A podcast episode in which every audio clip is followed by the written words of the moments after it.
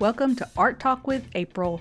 I'm April Harris of Inked April and the host of this podcast. This is season four. We have some amazing artists on. I can't wait to share them with you. So let's get started. Welcome to Art Talk with April. Today we have Susan Hensel, who is a mixed media sculpture textile artist. did I get it? Did I get it right? More or less, yeah. I mean, got all the words out. Thank you so much, Susan, for coming on the show, uh, talking to me about your work. So, how did you get started in art and um, being creative? It's always been, you know, yeah. I mean, it's just always been uh, I was encouraged in my family to to be creative. My mother grew up in Toledo, Ohio, going to the Toledo Museum children's programs back in the teens and the 20s of the 20th century. Wow. Yeah. I mean, that stuff was just simply available and it was normal. Yeah. It was normal. I mean, they weren't a rich family or anything. It was just normal. This is what you did. And I was a child when television was pretty new, so we weren't seduced by daytime TV. Mm-hmm. And and we lived semi-rural, so it was throw the kids outside.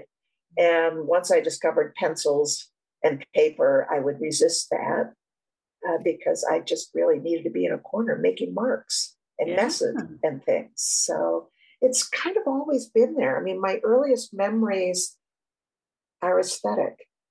Wow. You know, they're about, it's not just about seeing the light, it's about being excited by the light and by what the light does.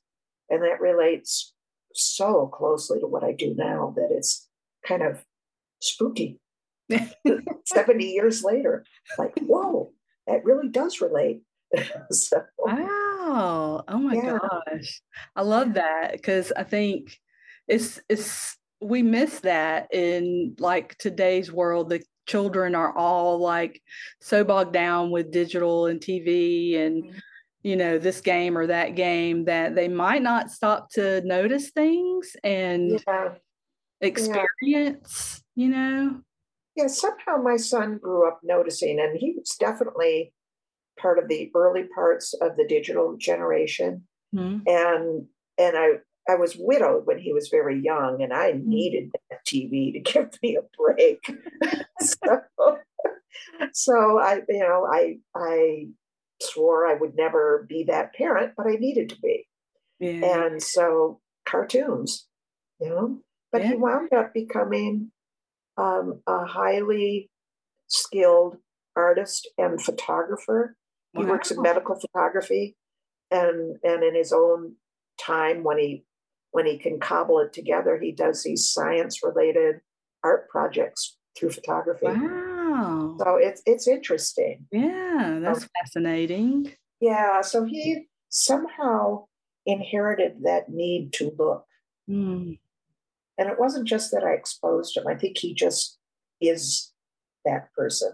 Yeah, yeah.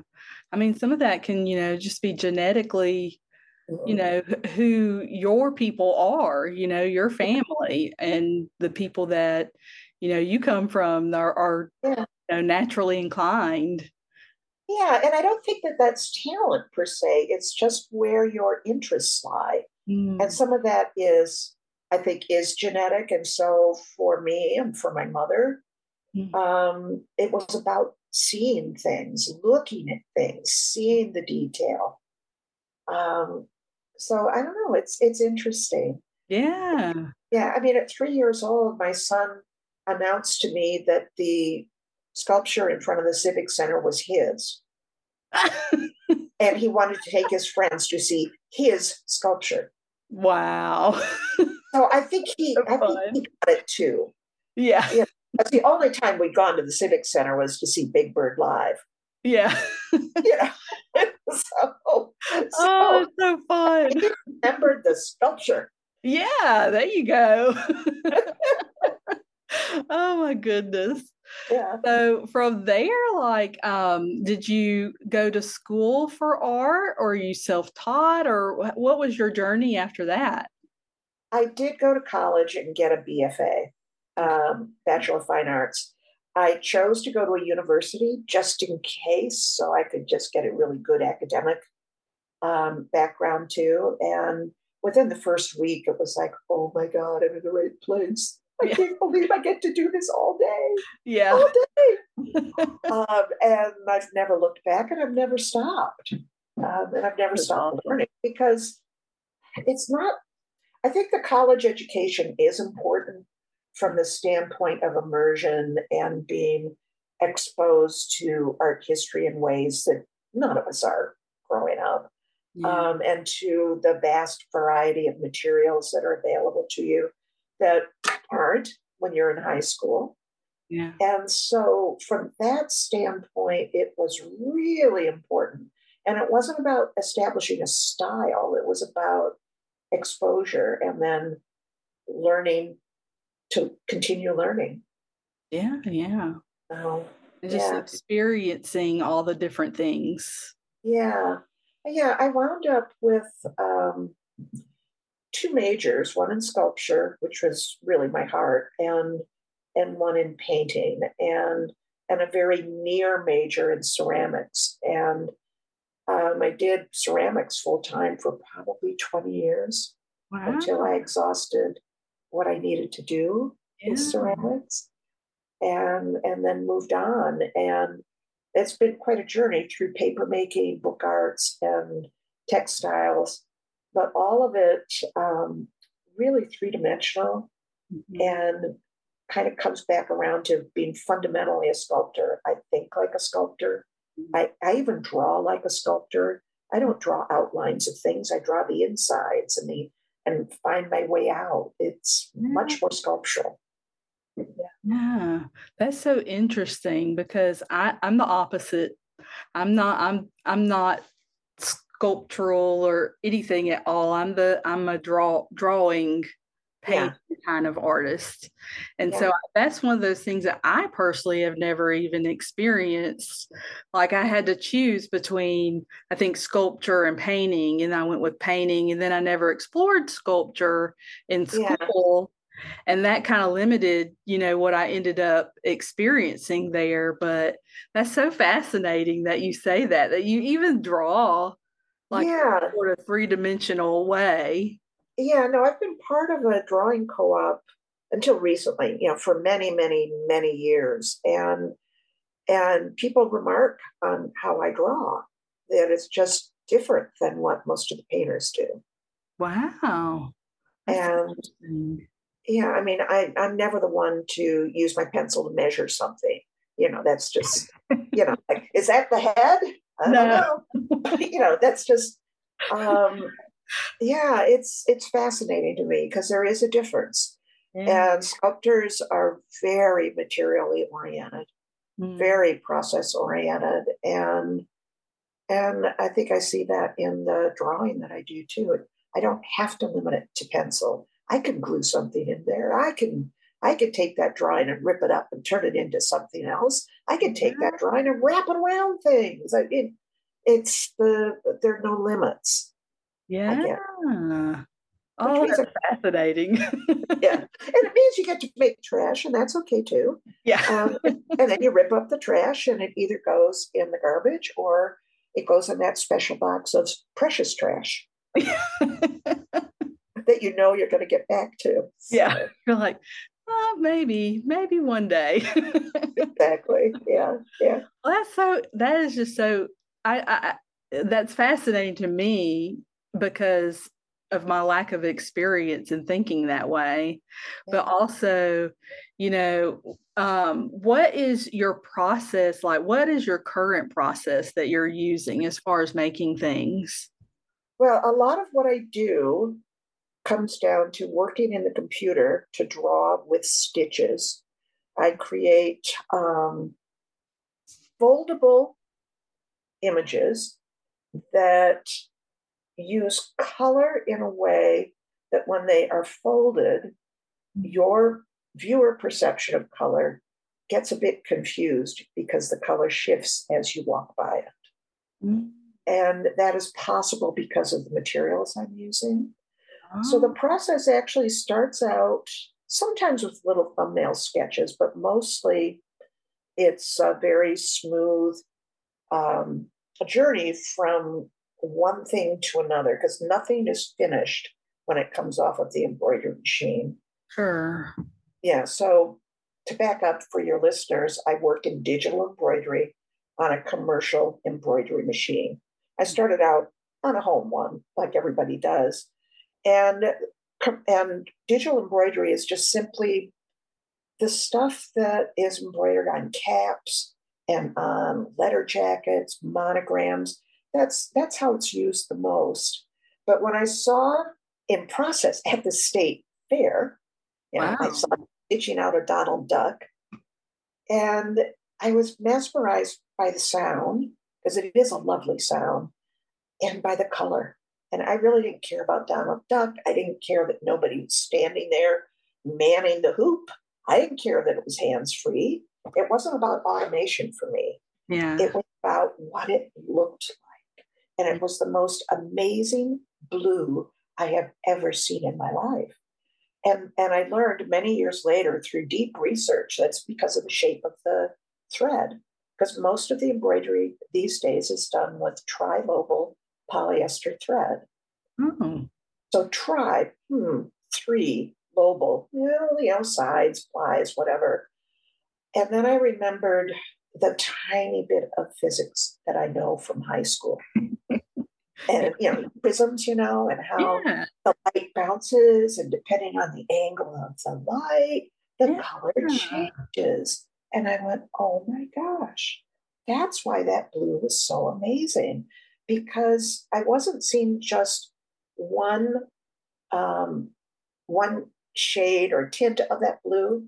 I was seeing several because yeah. the because the light was bouncing at angles, bounce, bounce, bounce, bounce, bounce, bounce wow. off of that yeah. thread. And when I understood that, I began to understand that I could work with gradients and the color of the background and and working with all of those and putting in dimensionality mm-hmm. makes almost a lenticular lens kind of effect. Do you remember those signs? Golly, maybe you're too young for them. Um, there were billboards when I was a kid, probably up until my teens. And they weren't electronic. It was before all the electronic billboards. And they were built with vertical pieces of wood on them. Mm-hmm. On one side of the wood would be one message, and on the other would be the other. Yeah, so I, I know. yeah. So, so that is also done with lenses, and those are called lenticular lenses. Oh. And it's ah. because the images do this, and as you walk by, the images blend. Well, you can do that with color, and you can do that with this thread. So it's astonishing. Wow. Um, and when I, whenever I have an opening, people have their noses up to things, and we do that at openings anyways. But but then they turn to me and go, I don't get it. I, I, I don't I, I don't understand what I'm seeing. And and I explain it to them and I say, I still don't get it. I still don't get it. But as you would move, looking at things, it just, oh, it's more gold. Oh, it's kind of purple. Oh wait, what but but it's gold. Yeah you know, so that kind of experience happens. Um, and I kind of know when I start out um, what I'm going to make. Mm-hmm. Kind of. um, and so I make the form in the computer, and they're they're modules essentially that I can put together. Yeah. And so they can be sewn together, or they can be cut up, whatever. And mm-hmm. and I put them in the small or the big machine and watch it stitch. Now, if I'm doing something that's quite pictorial, um, I might stop the machine at one point and go, nope, you're done.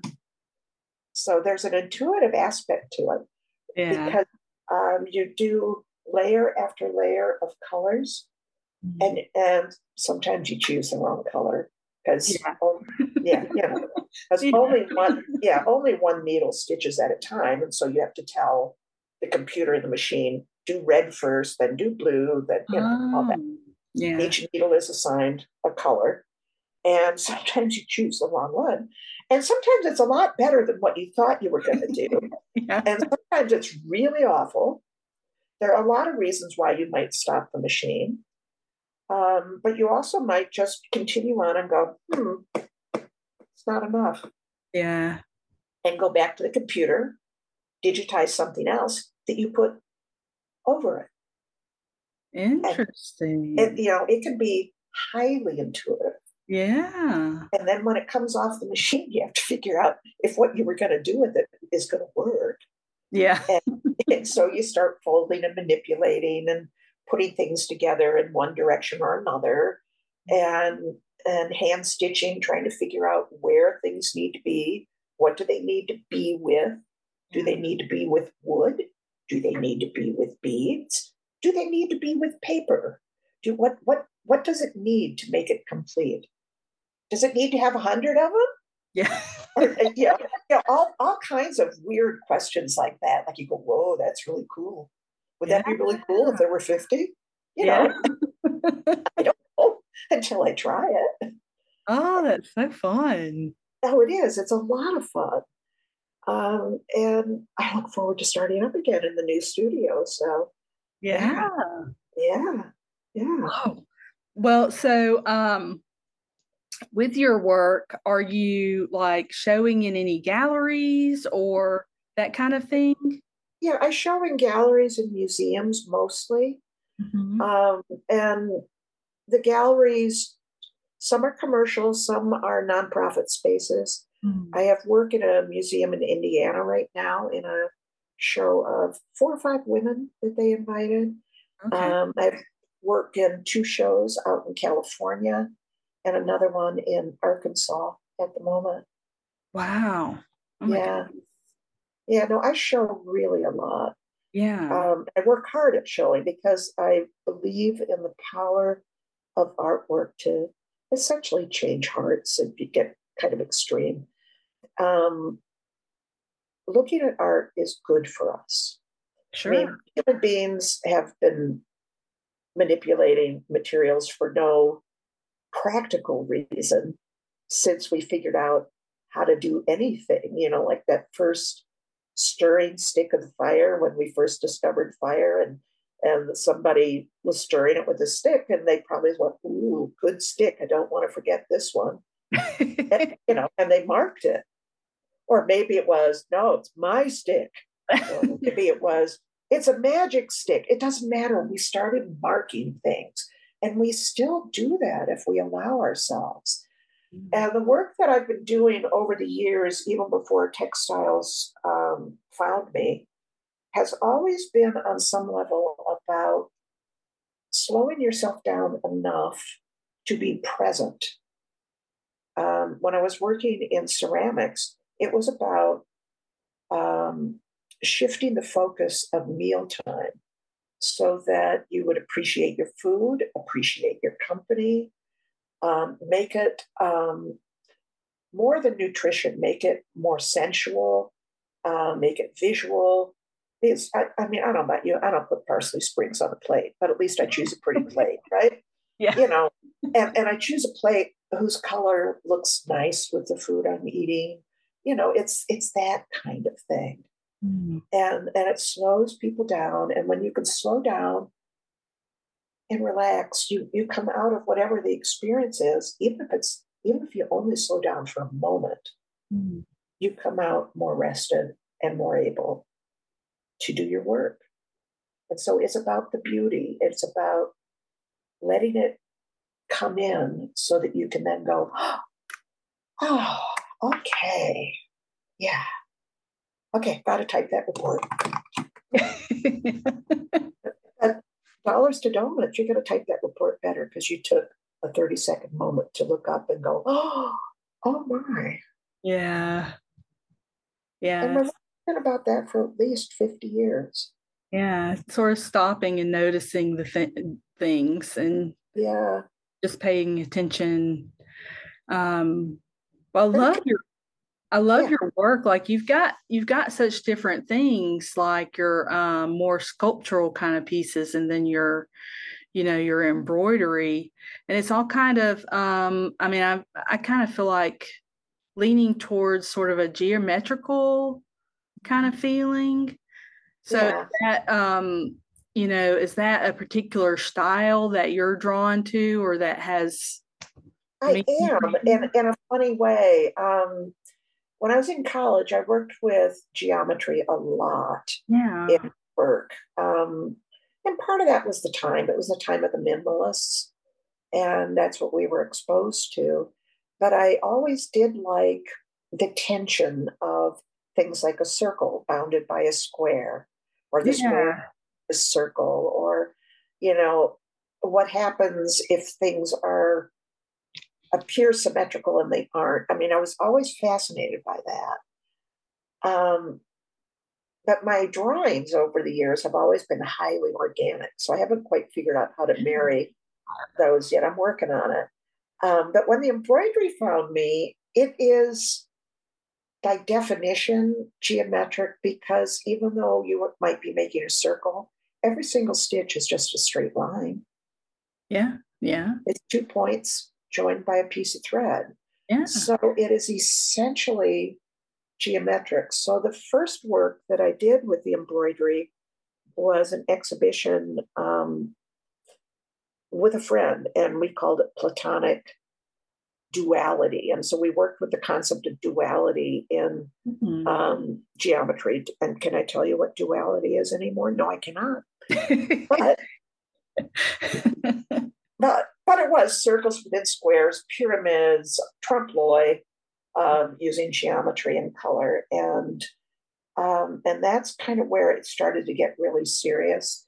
And mm-hmm. then I I on a vacation I I take my machine with me. I kind of do a, a retreat for myself every year. Wow. Okay. yeah, Lake Superior. Yeah.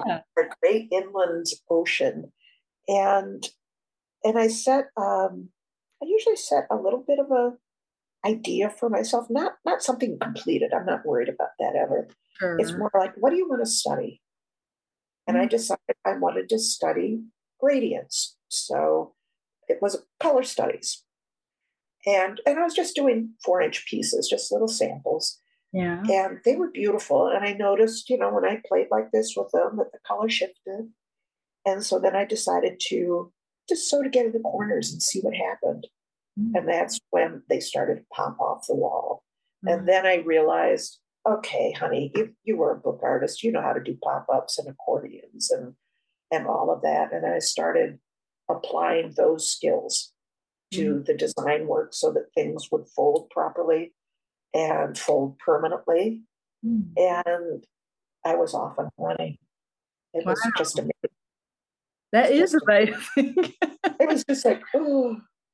I'm trying, I'm thinking about it like, and I, I guess I'm looking at it from my own perspective. I'm thinking, wow, like uh, that, that, those thought processes and thinking through kind of the materials and the way things would fold and design and stuff like that. That's so beyond what I think about when I'm making something. And that's like yeah. a whole nother level of. well, you know, um, you know what I decided some years ago? I think what you do is highly abstract. I have no idea how you get a thought utterly down on flat paper from start to finish. because you're taking three, like let's say it's observational drawing. Yeah. And I'm actually pretty good at observational drawing, but I don't draw like most observational drawers do. And and when you think about it, you're looking at a three dimensional object yeah. and you're making it flat. Uh-huh. That is high level spatial thinking. Think about that. Yeah, yeah. Yeah. And for me, um, I have these little kernels of ideas, and I think, I want to see what that looks like. And the only way I can figure out what it's going to look like is to start playing with materials and making them. Mm, yeah. And it doesn't mean that I know that it's going to be four inches by two inches or anything like that. When I was in my 20s, I used to, you know, have layouts that were really didactic like that. but um, now it's just like, huh, pick up that thing, play with it. What happens if I do this? What happens if I join the corners? What mm-hmm. happens if I fold it?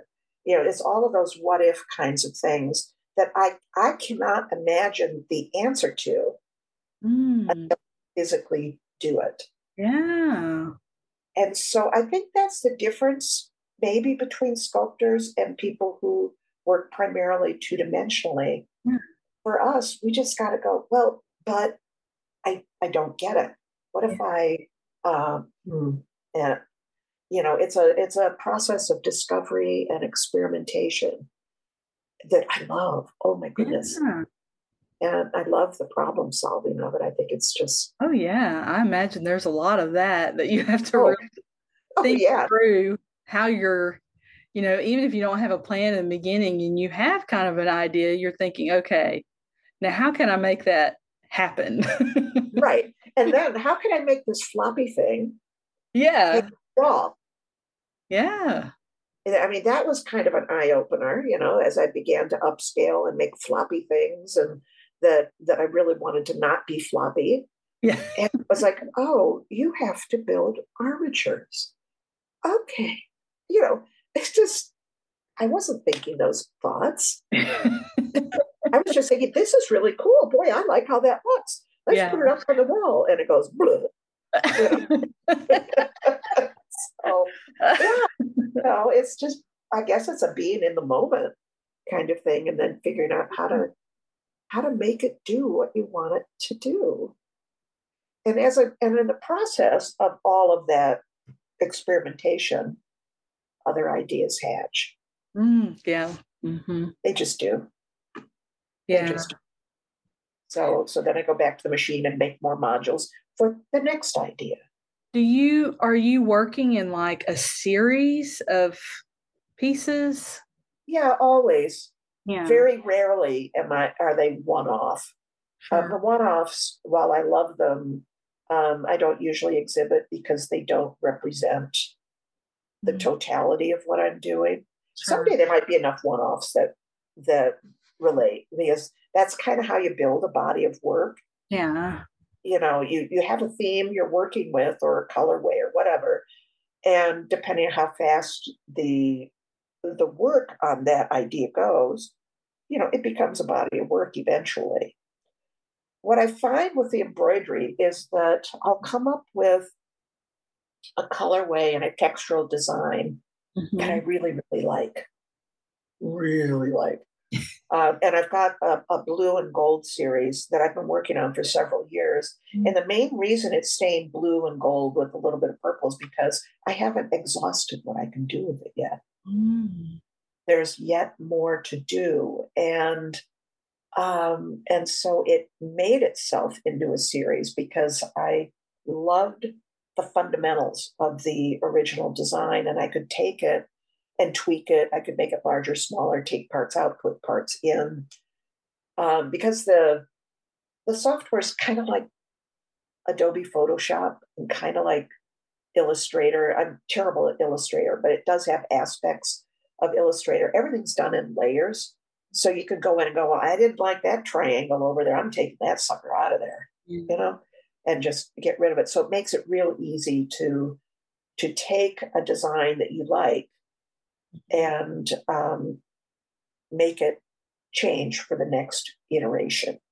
Yeah. And you can you can change the threads too, obviously, change the colors. You can change the order of stitching, which changes. Mm-hmm. If you stitch gold first and blue second, blue will be more prominent. Yeah. You know, so there's those kinds of decisions. Oh, so many variables. oh, there are. And so I wind up staying um, with one basic design look for a very long time because they they just keep suggesting more and yeah. more and more. Um, the series I've been working on for more than two years is called Neotectonics, which is I had to look things up, but it's basically I love tectonics, the um, geology of plates moving yeah. and things. And there evidently is a part of the field that is called neotectonics. So it's the most recent movements of plates, of earthquakes, of, of changes in the earth, which relates to climate change. Sure. Yeah, know, I didn't know I was working in climate change until I got a them. But, and, and, and, you know, I'm just working with pretty stuff, right? Yeah. And but as the the stuff begins to coalesce and become what it's meant to be, it begins to tell me what my concerns are. And it seems that I am very concerned about the health of the oceans. Mm. I I mean I should be, of course. Yeah. But I but I wasn't consciously going on to make art about the health of the oceans. Yeah. Just making stuff. And then I realized that I was trying to find my way through um, this period that we're in where the weather's changing so dramatically and climates are changing and the ocean is heating up and you know all that stuff that's in the news and and I developed a series that I called Wayfinders because I'm desperate. I I'll use anything to find my way, right? so I made handheld wayfinders, which are wood and, and embroidery, and you can pick them up and go, okay, they don't do it, but, but you can you can hope. You know? oh, um, so funny. I know. I mean, some of it is kind of hilarious, really, but they're very beautiful, and they yeah. they reflect back to um, you know ancient astronomy and and my dad's love of compasses. He was a sailor, and he always wanted a gimbaled sailor's compass. So I made a piece that it doesn't move like a compass, but but it reflects it. Yeah. And um, I made a, a, one piece that does move, a Buddha's prayer wheel. Mm-hmm. So um, and it was a prayer wheel for the ocean or something, you know. So and so and and and they suggest things like there's one that I call runoff model. And I was looking at it going, I like it like this. It's like something is running off mm. from the mountains. You know, you think of the streams in the in the yeah. spring. And so I went to the Google and I went, oh, there are scientific runoff models to help predict how bad the floods will be. Who knew? Of course. Wow. so it got its title. Yeah. Um, so, so I guess you know all of the work I do. I mean, yes, I do it for other people to have experiences, Mm-hmm. And I don't really care if they're in the same ballpark as I am necessarily thematically, but I do it for me to begin to to understand what it is that I am the most concerned about or interested in. Um, it's kind of like what's what is uh, surging around in my gut that I don't have words for. Yeah, yeah. And, and then once the pieces come out, I have to develop words for them. And sometimes I need help. Yeah. You know, periodic, a lot of the time I have an assistant. I don't right now, but it, it kind of comes and goes. And that's one of the jobs of an assistant is to sit with you looking at a piece going, okay, what's it say? Yeah, yeah. Oh, it's purple. Yeah, no, what else? well, I mean, I, I, um, you know, the global warming problem and all of that, that is huge. huge. And, you know, we can't, I'm not a scientist, and even the scientists can't understand it.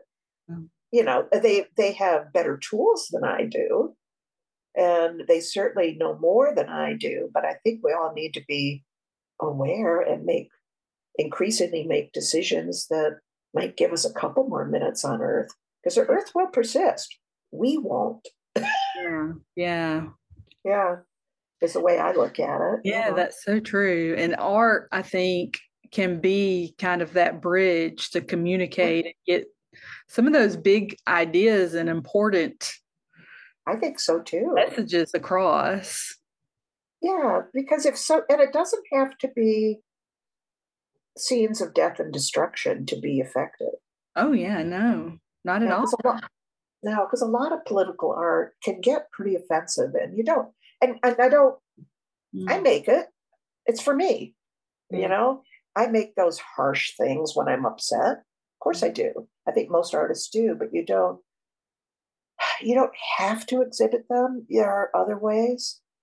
Um, because I think sometimes they're too off-putting, and there are there are other ways. Um, a friend of mine who works with imagery that is like from the 1950s. He's a he's a heck of a printmaker. He's really cool. he does all these really wild silk screens using um, 1950s imagery, and they're funny. Yeah. They, oh, funny, but they're also pointed. Yeah. and and he he definitely has a message, but he disarms you with the humor. Yeah. And then and then you're ready to get it. And he said, uh-huh. Yeah, I use humor. And then he brought up the old cliche from our grandmothers you attract more bees with honey. Sure. And so I I go with that. And and I'm also just not confrontational anyways. Mm. And and I do make political work and I have shown political work, but I've shown it from experiential standpoints rather than shame on you standpoints. Oh yeah, yeah. Yeah. Yeah. Yeah. That's that's actually been something that I've experienced with um, I had a friend or I have a friend who did a little bit of political art like paintings and she experienced somebody having a bad adverse reaction. Oh yeah. Oh yeah. To her painting and she didn't normally do political paintings. So it was kind of like okay, now what do I do? Like I've I yeah. I feel this way. I want to express it. But this other person that, you know, I care about, they are very mad at me now. You know, like I I you go in this direct you can either go in the direction of kind of being a little bit more subtle with your message and mm-hmm. using other tools or you can be very you know in your face yeah yeah um, and I think, you know, yeah, I live in a very progressive part of the country, and um, the anger on both sides is really high. And that, in the end, doesn't allow much positive forward movement. Yeah, no, it doesn't really. No, because I mean, it's okay to disagree. Gosh, almighty, yeah. of course it is. Um, and and anger is easy. Fixing things is hard. Anger is a primitive emotion, and you got to feel it, no question. But you don't have to stay in it. Yeah, you are you are not dishonoring the things that you believe in by letting your anger go and just simply working for positive change of some sort without anger, without attacking other people, without shaming people.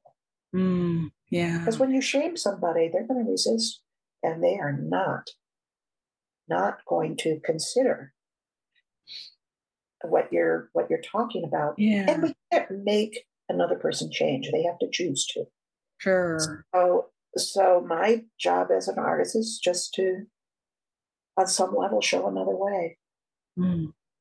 not not in not insist on another way mm-hmm. not not tell somebody you got to do it my way just yeah. say here's what i do yeah. yeah. Like sharing your perspective and in a way that they're like more curious. Yes. Like, what do you mean? What is that about? You know, and then that opens a door in order to, you know, have a conversation. Yeah. Yeah. Yeah. Yeah. I did a, a large scale installation many years ago now, probably 25 years ago, and I on the Holocaust.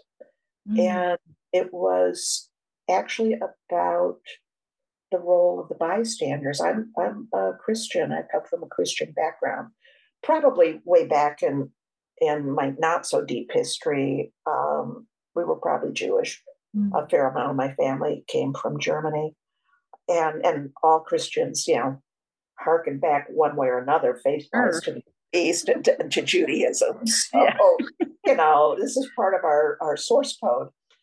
And um, I had a lot of input from the community doing it. I had a lot of help. I had students from Michigan State University helping me, and um, and it was oh God, it was difficult to do the research and everything.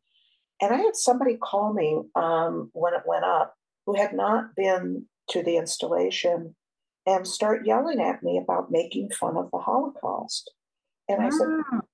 and I said, I'm not.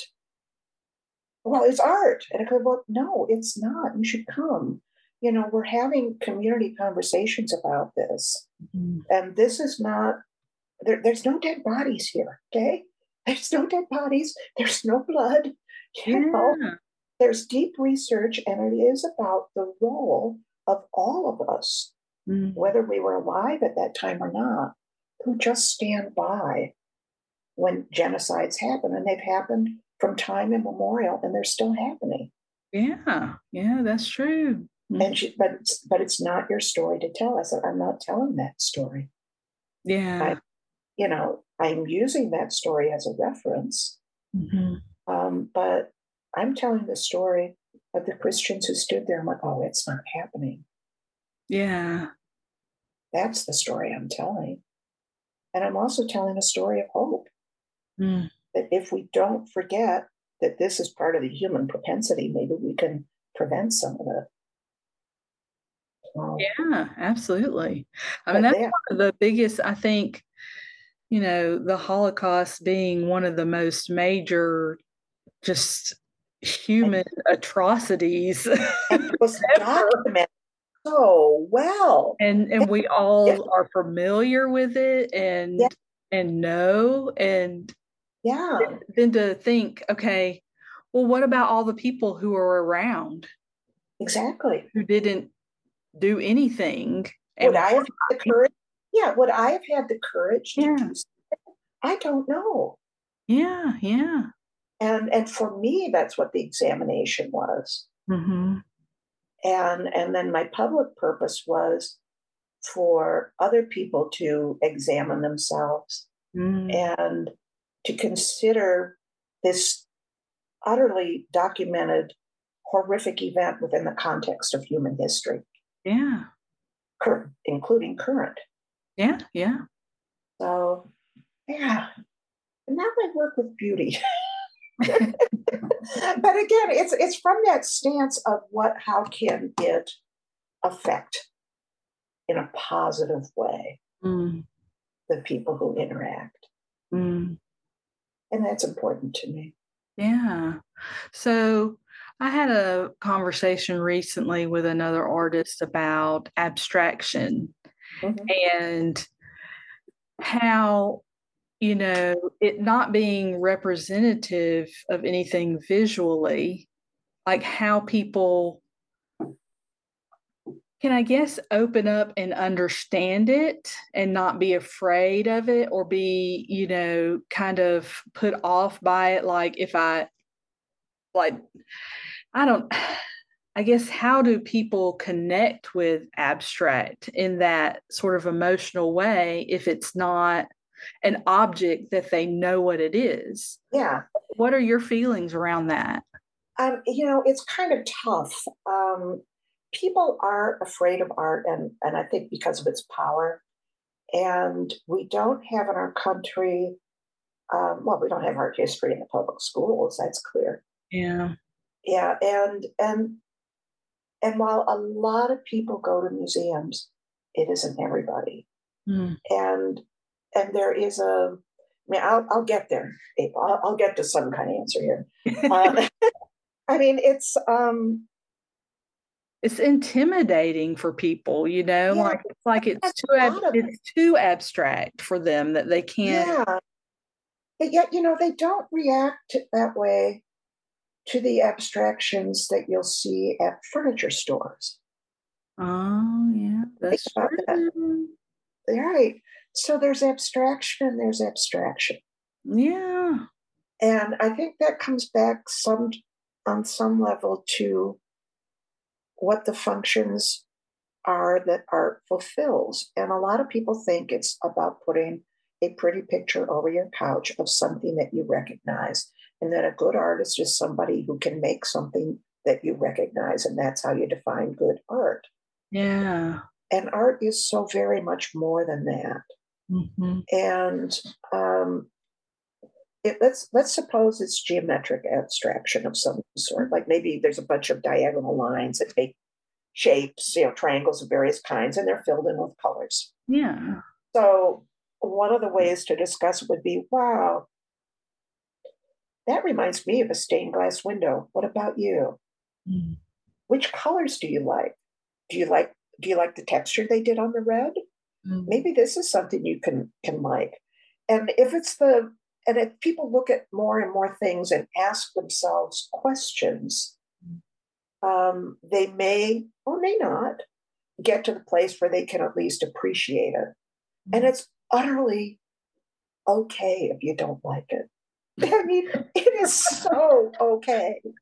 Yeah. And, and one of the complaints I even get from artists, because we have good museums here in, in Minneapolis, um, it, I, I, even get this from artists. I don't know why they put that up there. why is a museum putting that up there? That isn't good art. I'm like, that isn't the point. that isn't the point.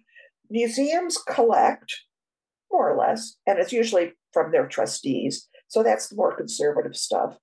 And other stuff they get on loan and they try to be current and they try to show what some of the trends are. And so you don't relate to it. So what? It hasn't been it hasn't been um, sated as being hallowed fantastic art. It's just it's just stuff. Yeah. It's just stuff. But the more you look at it, you will find the pieces that you come back to. Mm. And I can remember the first time I saw, there were two experiences I had. One was for a tea bowl, you know, a Japanese tea bowl. Yeah. It was in St. Louis. And I burst into tears. Wow. You know, and what? you know, it was like, what? and it was simply, you know, one of the most beautiful objects I have ever seen.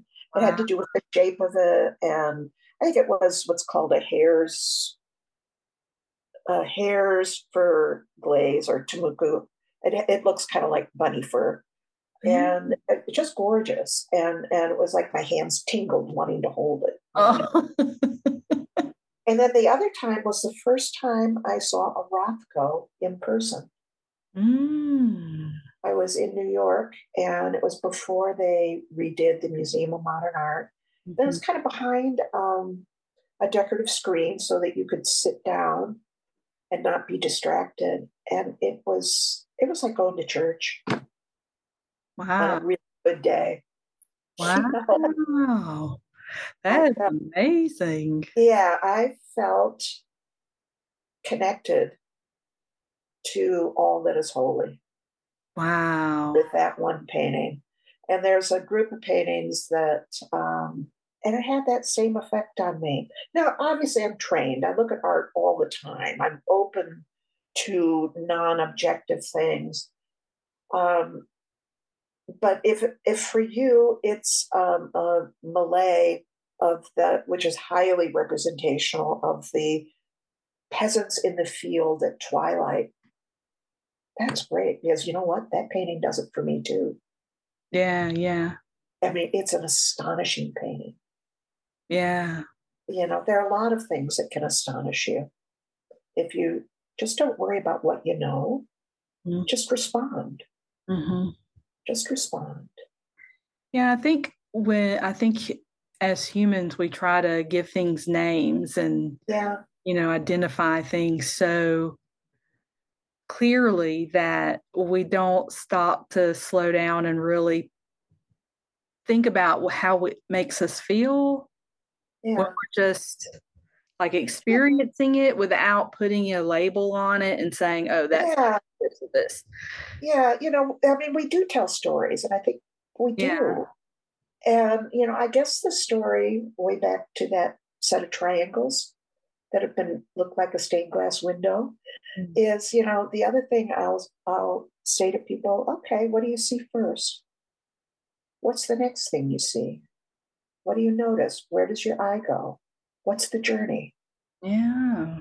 You know, and and and do you notice how that diagonal looks really strong? Mm. You know, so they can begin to develop language And they can still say, I don't like it. And so that's okay. that's okay. And, but why is it here? Well, somebody liked it. Somebody thought it was worth spending time with. Yeah, yeah. And it's okay if you don't. It's fine. And I, I think you hit the nail on the head with the Rothko. I think that he is one of those artists that people are like, they either get it and really get it, or they're just like, huh? It's orange. What's Whatever. The like I could do that. yeah, exactly. like, no, you can't. no, no, actually you can't. I can't do that. Yeah. Someday I want oh someday on my bucket list is going to the Rothko Chapel. Is that outside of Dallas? I think. I think it is.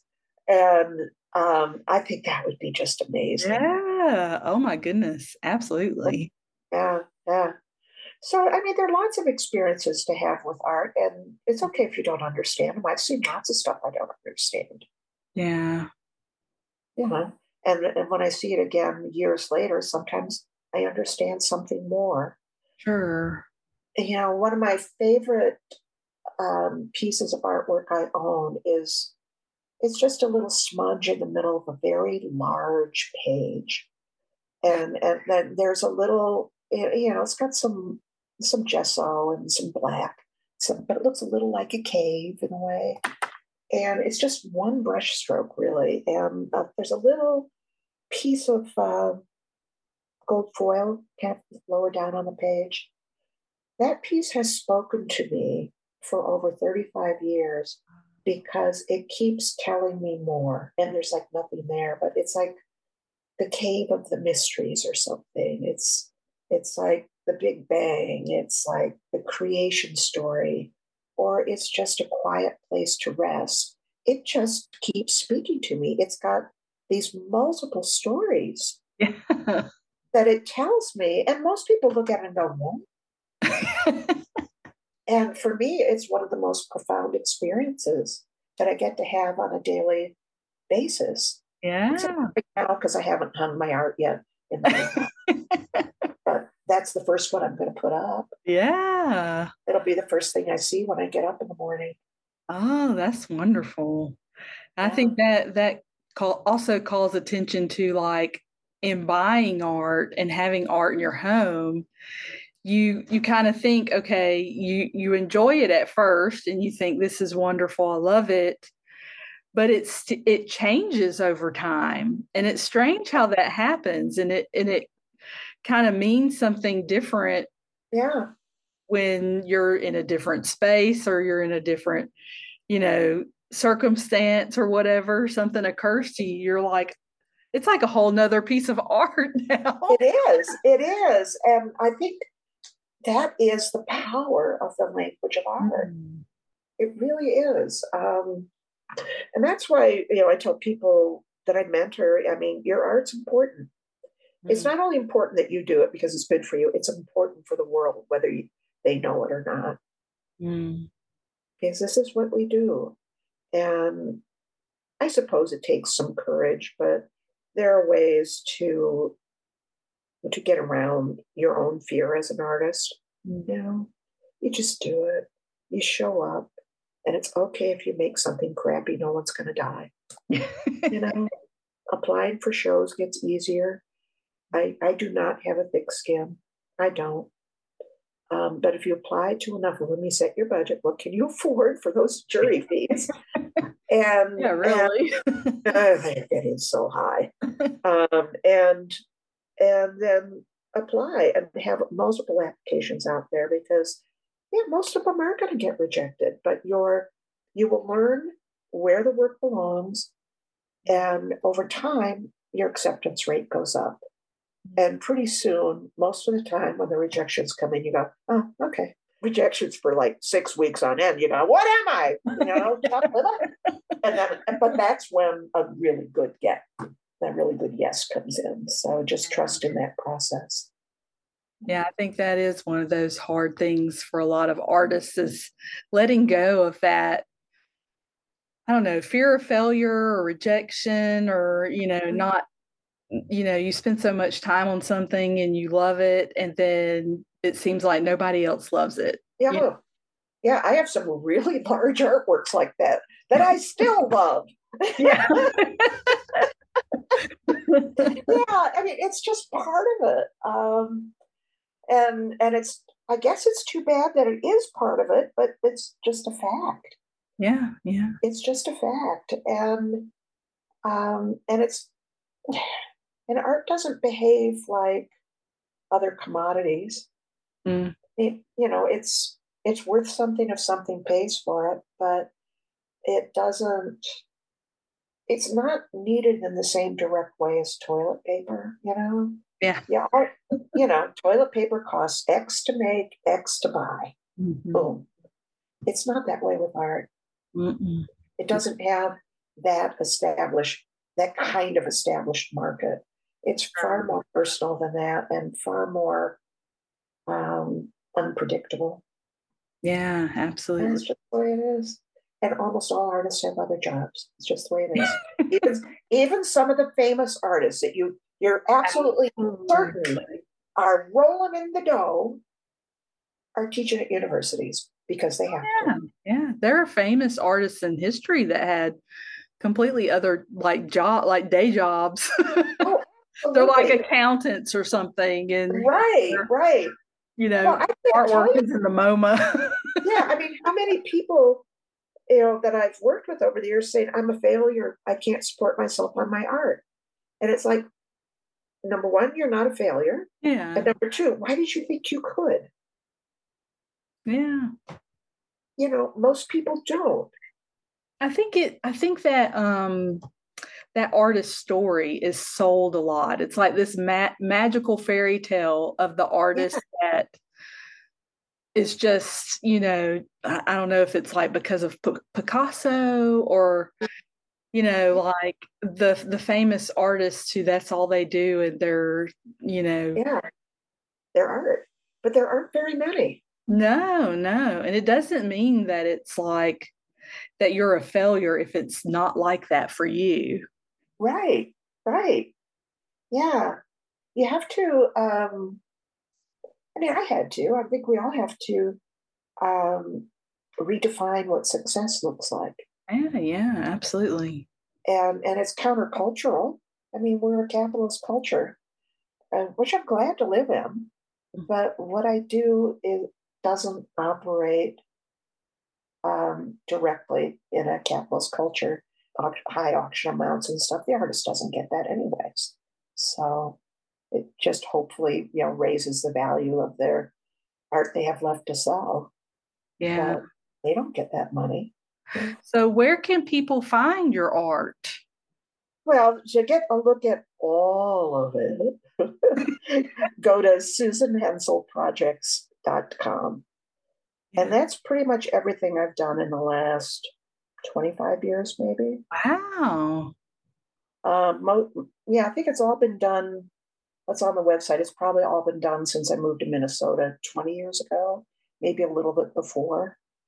Um, the older work it's harder to find, but it's because most of it's in collections. It's at susanhenseldesign.com. Okay. And that would be the artist books.